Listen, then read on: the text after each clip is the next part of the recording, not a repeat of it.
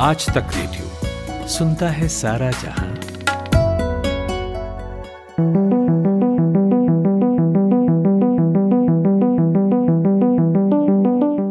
जंगल और जंगली जानवर विकास की भेंट चढ़ रहे हैं। आए दिन खबरें आती रहती हैं कि जंगलों के बीच से गुजरती सड़क पर और रेलवे ट्रैक्स पर जंगली जानवर दुर्घटना का शिकार हो गए हैं। अब इसे कम करने के लिए देश में इको ब्रिजेस बनाए जा रहे हैं। ताकि बिना किसी परेशानी के जानवर घूम फिर सकें।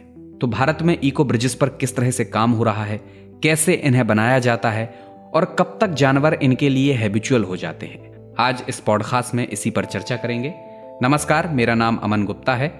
इको ब्रिजेस के संबंध में हमारे साथ बातचीत करने के लिए मौजूद हैं wild life institute of India में एनिमल इकोलॉजी और कंजर्वेशन पर काम करने वाले साइंटिस्ट डॉक्टर बिलाल हबीब। तो डॉक्टर बिलाल बहुत बहुत स्वागत है आपका आज तक रेडियो के इस पॉडकास्ट में। जी जी धन्यवाद। अच्छा डॉक्टर बिलाल सवाल की शुरुआत यहीं से करूँगा कि भारत में इको ब्रिजेस की ज़रूरत क्यों बढ़ती जा रही है? आपने आपको देखा होगा कि हम एक डेवलपिंग कंट्री की तरफ़ बढ़ रहे हैं और हमारा जो इंफ्रास्ट्रक्चर है पहले जो भी हमारा इंफ्रास्ट्रक्चर था वो शहरों की तरफ़ ज़्यादा था। अब धीरे धीरे धीरे धीरे हम ये जो इंफ्रास्ट्रक्चर है, ये अपने दूर दराज गाँव गाँव की तरफ़ लेके जा रहे हैं। और हमारा जो नेचुरल रिसोर्स है, वो इन्हीं जगहों पे ज़्यादातर सेव था, जहाँ पे आज तक हमारा डेवलपमेंट नहीं हो पाया था। क्योंकि हमको, हमारे देश को एक डेवलपिंग कंट्री बनना भी बहुत ज़रूरी है तो डेवलपमेंट की तरफ़ हम जा रहे हैं। लेकिन डेवलपमेंट की तरफ़ जाने के साथ साथ हम लोग जो है, उन एरियाज़ की तरफ़ जा रहे हैं, जहाँ पे हमारा नेशनल वेल जहाँ पे हमारे नेशनल रिसोर्स है। तो हमारे नए रोड्स बन रहे हैं रेलवे लाइंस बन रहे हैं, उनका डबलिंग हो रहा है रोड्स का फोर लाइनिंग सिक्स लाइन्स बन रहा है।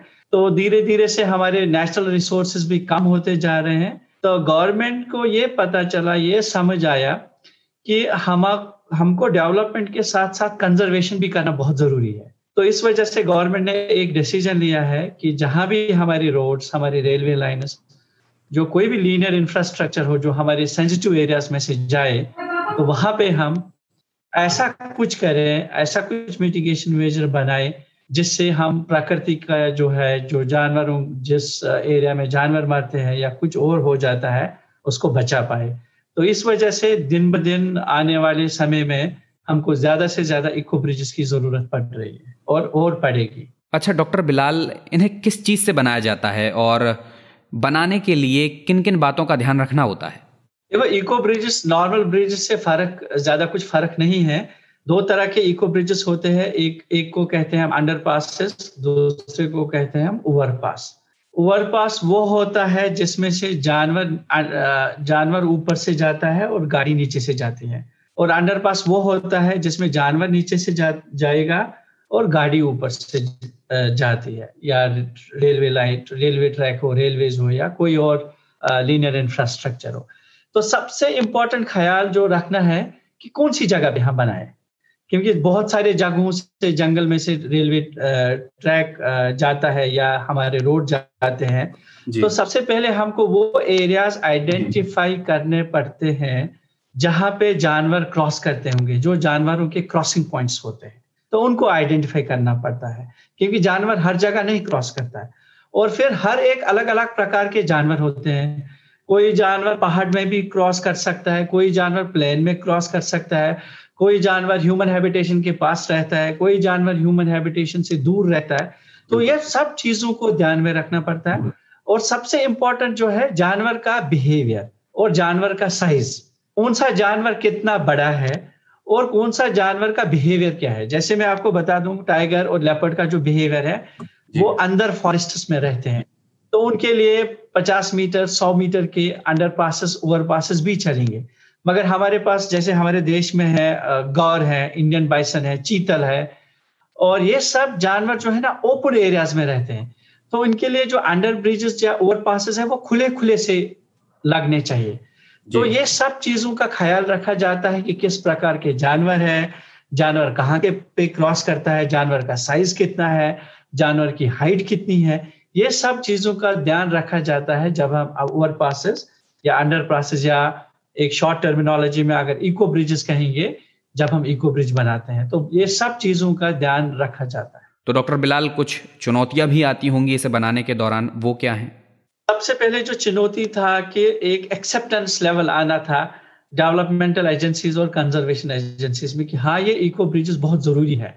इनसे क्या फ़ायदा है? बिकॉज़ जब एक रोड बिल्डिंग एजेंसी जब रेलवे डिपार्टमेंट अपना रेल या रेलवे लाइन या अपना रोड बनाता है तो उनके दिमाग में एक आइडिया होता है कि हमको इतना खर्चा लगेगा, इतना बनाना, इतना वो रख लेते हैं। तो इनको ये नहीं पता होता था कि इस पे इको ब्रिज की ज़रूरत पड़ेगी।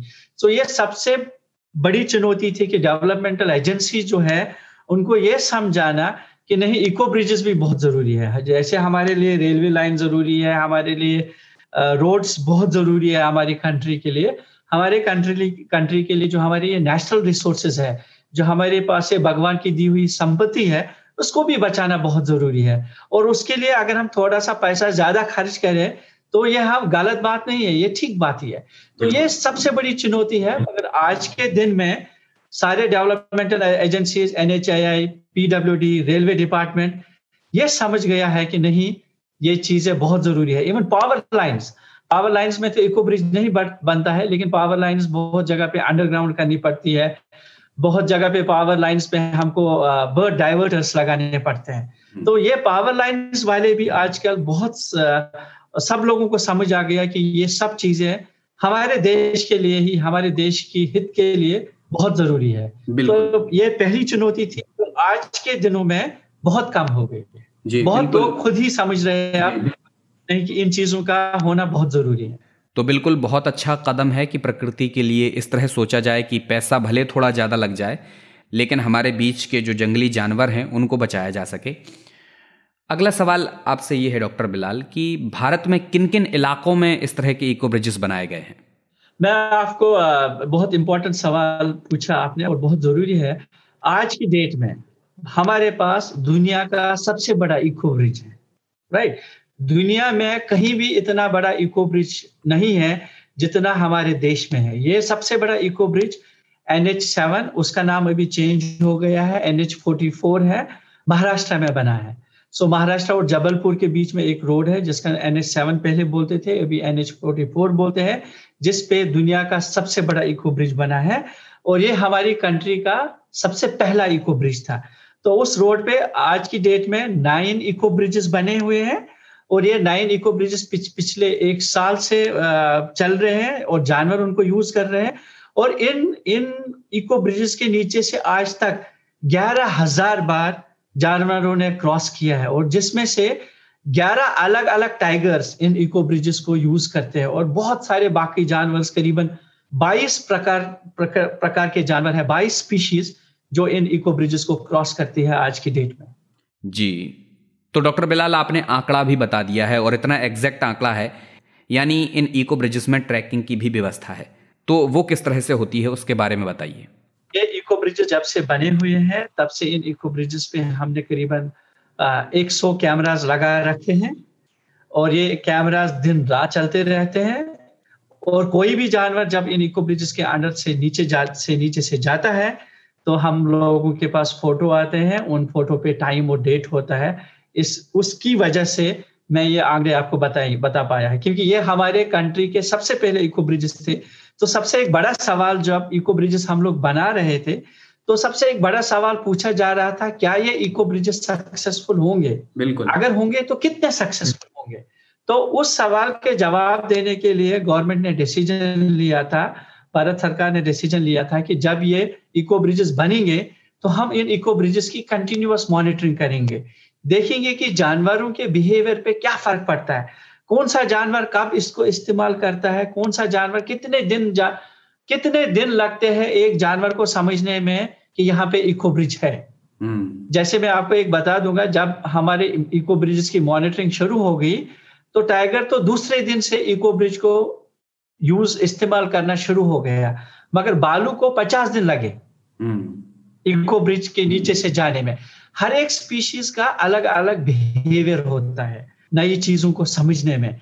तो ये जानवर अलग अलग तरीके से इको ब्रिजेस को इस्तेमाल करते हैं। तो ये सब इंफॉर्मेशन हमको तब पता चली जब हम पिछले डेढ़ साल से करीबन इन इको ब्रिजेस पे डेली बेसिस पे मॉनिटरिंग कर रहे हैं। इस पॉडकास्ट में फ़िलहाल एक छोटे से ब्रेक का वक्त है। कहीं मत जाइएगा अभी आए।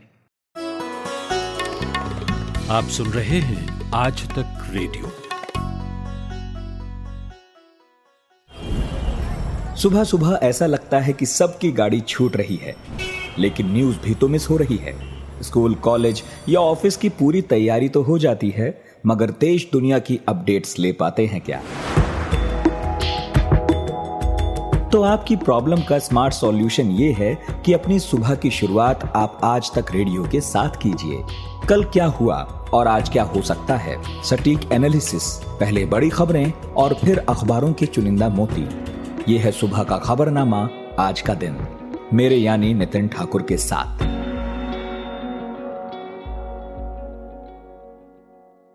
ब्रेक के बाद आपका स्वागत है। आज तक रेडियो पर आप पॉडकास्ट सुन रहे हैं। मेरा नाम अमन गुप्ता है और आज हम चर्चा कर रहे हैं इको ब्रिजेस पर। मेरे साथ मौजूद हैं wild life institute of India में एनिमल इकोलॉजी और कंजर्वेशन पर काम करने वाले साइंटिस्ट डॉक्टर बिलाल हबीब। अच्छा डॉक्टर बिलाल अभी कुछ ही दिन पहले की खबर है कि उत्तराखंड में रेप्टाइल्स के लिए एक इको ब्रिज बनाया गया था। अभी क्या उससे कोई रेप्टाइल गुजरा है? अभी तक क्या रिपोर्ट है आपके पास? नहीं मेरे मेरी नज़र में तो अभी तक ऐसा कोई न्यूज़ नहीं आ रहा है।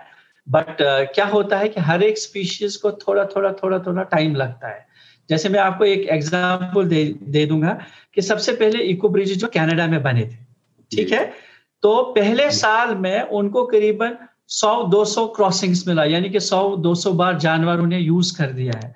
लेकिन 10 साल के बाद आज करीबन 10 मिलियन जानवर वो इको ब्रिजेस को हर साल यूज़ कर रहे हैं। तो जो ही जितने ये पुराने हो जाएँगे जितने ये वातावरण के साथ मिल जाएँगे जितने जानवरों को ज़्यादा से ज़्यादा जानवरों को पता चलेगा कि यहाँ पे इको ब्रिज है यहाँ से हमको क्रॉस करना है। उतना धीरे धीरे धीरे धीरे धीरे धीरे उनका इस्तेमाल बढ़ जाता है। तो अभी तो कुछ ही दिन हो गए हैं पर ज़रूर आने वाले दिनों में जानवर जो जितने भी जानवर हैं वो उन इको ब्रिजेस को यूज़ ज़रूर करेंगे। रेप्टाइल्स के लिए भी जो भी बने हैं उनको भी ज़रूर इस्तेमाल करेंगे। अच्छा आखिर में डॉक्टर बिलाल आपसे एक और सवाल मैं करूँगा कि भारत में आगे और कितने इको ब्रिजेस बनाए जाने हैं और कितने इको ब्रिजेस पर काम हो रहा है? अभी जो मेरे को पता है, अभी जैसे मैंने आपको बोला कि एन एच सेवन महाराष्ट्र की तरफ़ इको ब्रिजेस कंप्लीट हो गए हैं। N H seven same Madhya Pradesh की तरफ़ भी है, जहाँ पे जंगल से रास्ता जा रहा है। वहाँ पे इको ब्रिजेस का कंस्ट्रक्शन करीबन 90 परसेंट कंप्लीट हो गया है। फिर एन एच सिक्स है महाराष्ट्र में, उस पर भी इको ब्रिज बन गया है। फिर महाराष्ट्र में ही है एक समृद्धि महामार्ग। ये करीबन 700 किलोमीटर का एक नया रोड महाराष्ट्र में बन रहा है, जो नागपुर मुंबई को कनेक्ट करता है। ये ट्रैवल टाइम नागपुर से मुंबई के बीच में करीबन आठ घंटा ट्रैवल टाइम कम करेगा। उसमें करीबन सौ प्रकार के अलग अलग ब्रिजेस हैं, जिन पे कंस्ट्रक्शन चालू है। फिर हमारे राजा जी के पास इको ब्रिजेस बन रहे हैं। फिर अभी जो हमारा ये जो रोड है, मोहन की तरफ़ से जो दिल्ली को जाने वाला रोड है उस पे भी इको इको ब्रिजेस का अप्रूवल हुआ है। फिर हमारे पास चंडीगढ़ के पास रोड है उस पे इको ब्रिजेस का अप्रूवल हो गया है। बहुत सारे रोड्स हैं अभी कंट्री में जहाँ पे इको ब्रिजेस का अप्रूवल हुआ है। कुछ जगहों पे काम चालू है और कुछ जगहों पे काम शुरू होने वाला है। तो डॉक्टर बिलाल बहुत बहुत शुक्रिया आपका। इस पॉडकास्ट का हिस्सा बने आप और इको ब्रिजेस से जुड़ी ये तमाम जानकारी आपने हम तक पहुंचाई। Thank you thank you so much धन्यवाद। ये पॉडकास्ट आपको कैसा लगा, आप हमें रेडियो एट आज तक डॉट कॉम पर ईमेल के ज़रिए बता सकते हैं। इसके अलावा अगर आप चाहते हैं किसी विषय पर हम पॉडकास्ट करें तो वो भी आप हमें इसी ईमेल पर सुझा सकते हैं। हम उस विषय के विशेषज्ञ को ढूंढकर लंबी चर्चा उस पर करेंगे। अमन गुप्ता के साथ थे आप। इजाज़त चाहूँगा। नमस्कार।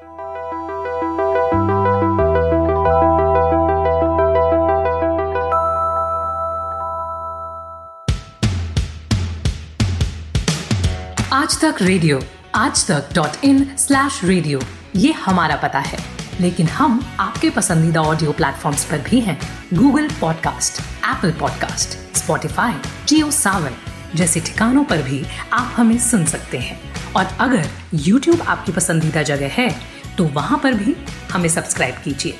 आज तक रेडियो, सुनता है सारा जहाँ।